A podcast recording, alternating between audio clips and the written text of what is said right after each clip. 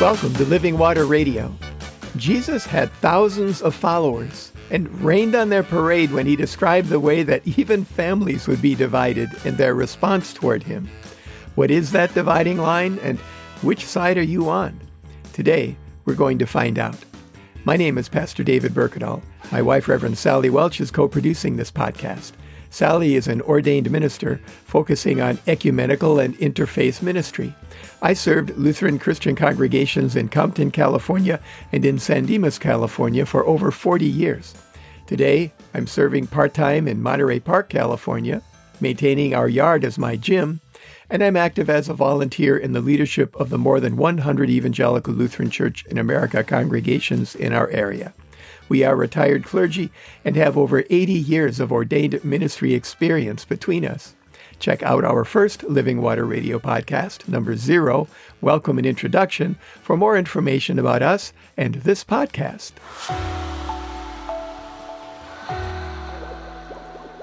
Jesus was getting closer and closer to Jerusalem, where he would give his life for the sake of the world, and then three days later take it back again and rise from the dead and he knew that his followers didn't have a clue about what it all meant.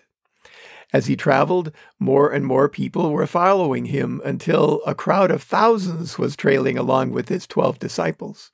But rather than encouraging the crowd, as most people with lots of followers would do, Jesus put a damper on their excitement. Gary Player, the professional golfer, once was approached by a fan who told him that he would give anything to hit a golf ball like Mr. Player. Player said that it sounded to him like the man wanted to hit a golf ball like him if it was easy.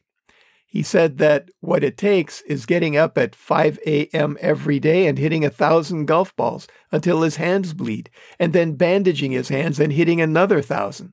That's what it takes.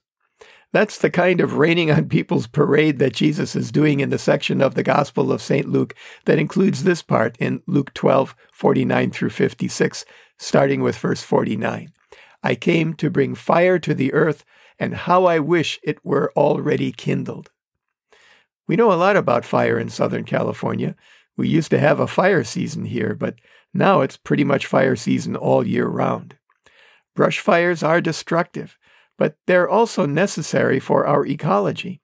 There are plants here that need the temperature of fire to open their seed pods. Taller shrubs must go to allow for the sun to reach new growth, and fire spreads by proximity to anything that will burn. Not too long after we had moved from serving in Compton, California to serve in San Dimas, California, from an urban to a foothill suburban area, I was at our annual Synod Assembly. I was talking with some people about the difference between ministering in the city and in the foothill suburbs. I said that if a person hears a helicopter in the city, their first thought is, where's the crime? But when one hears a helicopter in the suburbs, their first thought is, where's the fire? Like the two faces of fire, the cross will mean the destruction of Jesus, but it will also mean new life for all who abide in him. All that the authorities will intend for Jesus is death, but his death will open the way to new and eternal life. Fire has real power on things. The Bible says that God's word is like fire, as God says through the prophet Jeremiah in Jeremiah 23 29. Is not my word like fire, says the Lord, and like a hammer that breaks a rock in pieces? Fire, like God's word, is transformational. Jesus is longing for the massive change that he knows is coming, like a brush fire. He continues his longing in Luke 12, verse 50. I have a baptism with which to be baptized, and what stress I am under until it is completed. What is coming? A baptism, a transformational act of God's power. It will mean the destruction of the old Adam in us and the gift to us of life and salvation in Jesus Christ. A baptism is, in part, an entry rite. It brings transformation from one thing to another. Jesus is about to give his life and take it back again for the sake of all who believe and are baptized into his death. A massive change is coming, but first Jesus will have to die, and his love for us is such that he longs to carry out this sacrifice. I imagine that if anybody in that crowd was connecting the dots right then, it might now be occurring to them that uh, if people treat the Messiah, the Son of God, in such a way, how will they treat those who believe in him? It might be occurring to them that this is not the road to the success that his followers are following along for. But Jesus continues in verse 51 Do you think that I have come to bring peace to the earth? No, I tell you, but rather division. Now I imagine that the crowd might be slowing down a step as these events were happening. The people who first read these words in Luke, however, knew what he was talking about. They were living it. The Gospels, such as Luke, weren't written down until the original eyewitnesses were dying out. Some scholars think that some of the writers were remembering most clearly the things that the early Christians were then experiencing at the time. Christians were originally seen as being Jews who believed that the Messiah had come in Jesus Christ. As their numbers grew, however, they became more of a threat to the status quo. They began to be seen not as a small branch of Judaism, but the root of something new and different. And they were being expelled from their synagogues and even from their families. They were also being seen as a threat to the Roman Empire. The Romans couldn't care less what their subjects believed as long as they believed that everybody else's religions were just as valid as theirs. That kept the peace within their conquered territories, making it unnecessary to pull troops back from the front lines to maintain order. And after a while, the Romans required everyone to believe that their emperor was also a god in order to create unity of belief among its diversity. Both Jews and Christians believed in only one God, one and that created a problem for the empire that needed to be dealt with. Christians were seen as a bigger problem than the Jews, however. The Romans had a great reverence for their ancestors. Christians were seen as being disloyal to the religion of their ancestors, and so were more despised. Lines were being drawn, and Christians were being forced to choose family and empire over their faith or face the consequences. And they did. Some in our culture live by the motto, family first. This was not the life lived by the early Christians. They were persecuted rather than live by that motto. In fact, the life of the early Christians is the norm for Christians all over the world even today. Jesus spells out what being his follower is going to mean in verses 52 to 53. From now on, five in one household will be divided, three against two and two against three.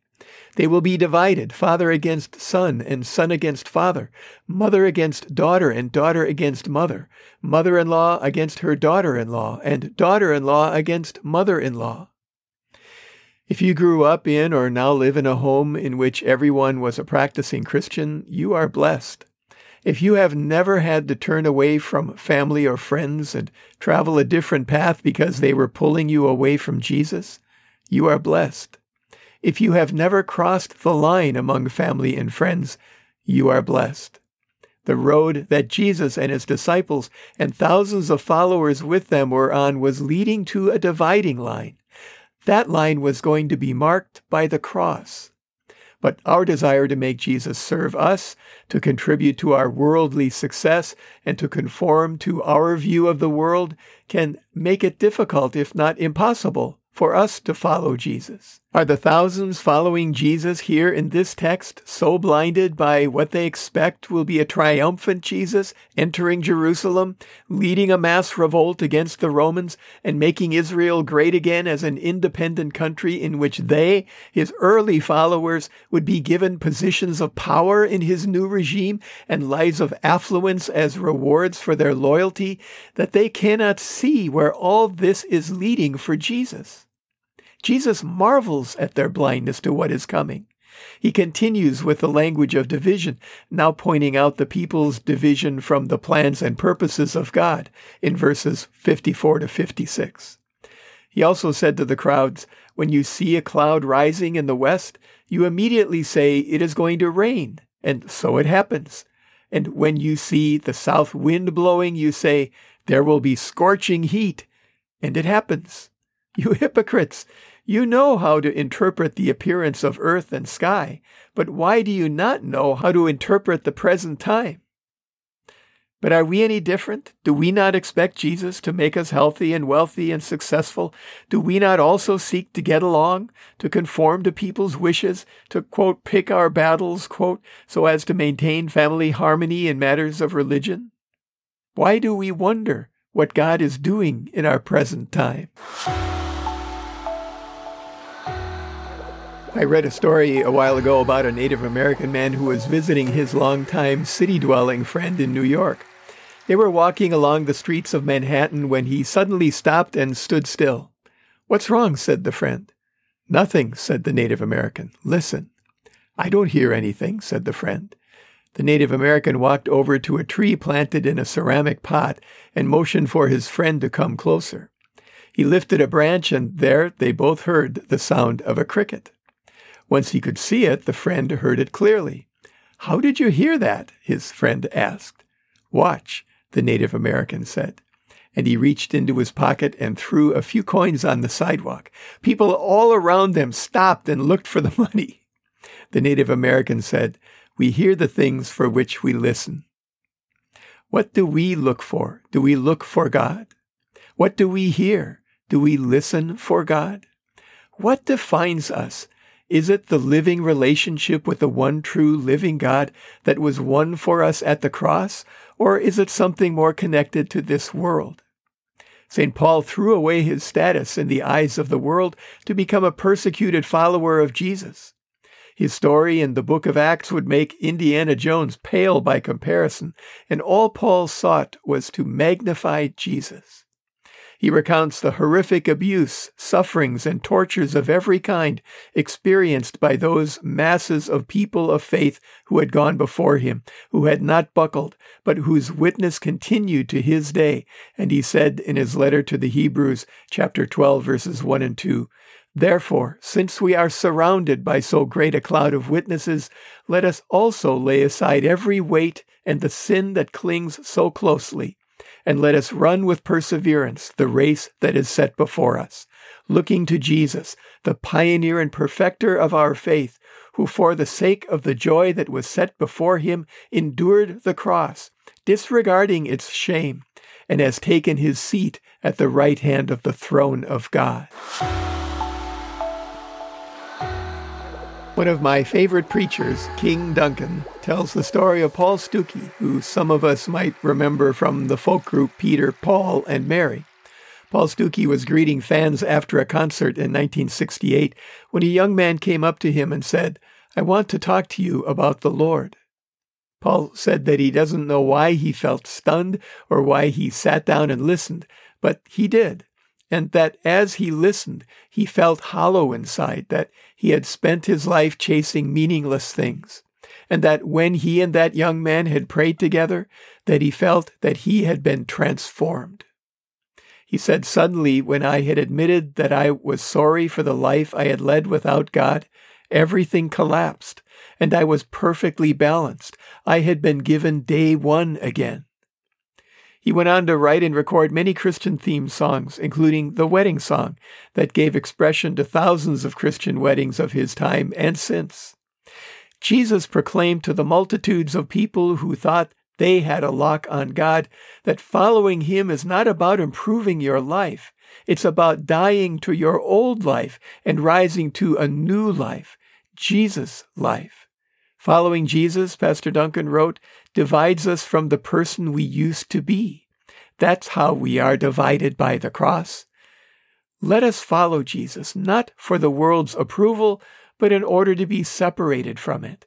Let us spend our lives on a path with the suffering Christ, who gives us a life that is brand new and forever through his love for us on the cross.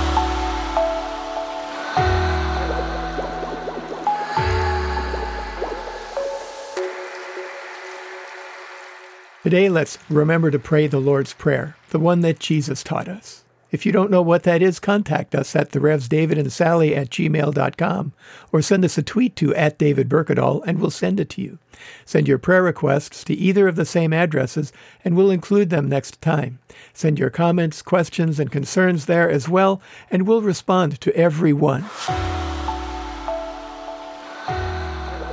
As always, we encourage you to stay hydrated, to open your heart to receive the living water from the source, God's self the living presence of the one true living God, the God who gave himself on the cross so that all who believe and are baptized might be restored to the living relationship with God for which we were created. Remember your church. Identify one if you don't already have one. Pray about it and ask the Holy Spirit to guide you. Ask a friend about it or a family member. Google it. Contact the pastor. When you have a church, go to or tune into the worship services they have available and support your church with your time, your treasure, and your talent. Pray for and support your pastor and church leaders as they seek to do God's will for your congregation. If you are having thoughts of suicide or are struggling with mental health issues, call somebody. Contact a friend or a relative. Google a local or national hotline. Reach out. There are people around you who will walk with you through this dark time into the light. You are not alone. Wear a mask when you're outside your home, practice social distancing, wash or sanitize your hands regularly, avoid crowds if you can, and be outside if you have to be in a crowd. But most importantly, get your vaccines and boosters. It's the one thing you can do to literally save lives and get us back on track. Be kind to everyone you come into contact with. Everyone you meet today struggles in some way. Be a helper and encourager. Thank you for listening to Living Water Radio. We are here for Christians and for the people of the Los Angeles metropolitan area who are looking for a sense of Christian community, a source of hope, and a way to thrive together as we move into the new normal. We hope you'll tune in next time and invite your friends to do the same. Meanwhile, Sally and I encourage you to open your hearts to receive living water, the presence of the Holy Spirit, and stay hydrated.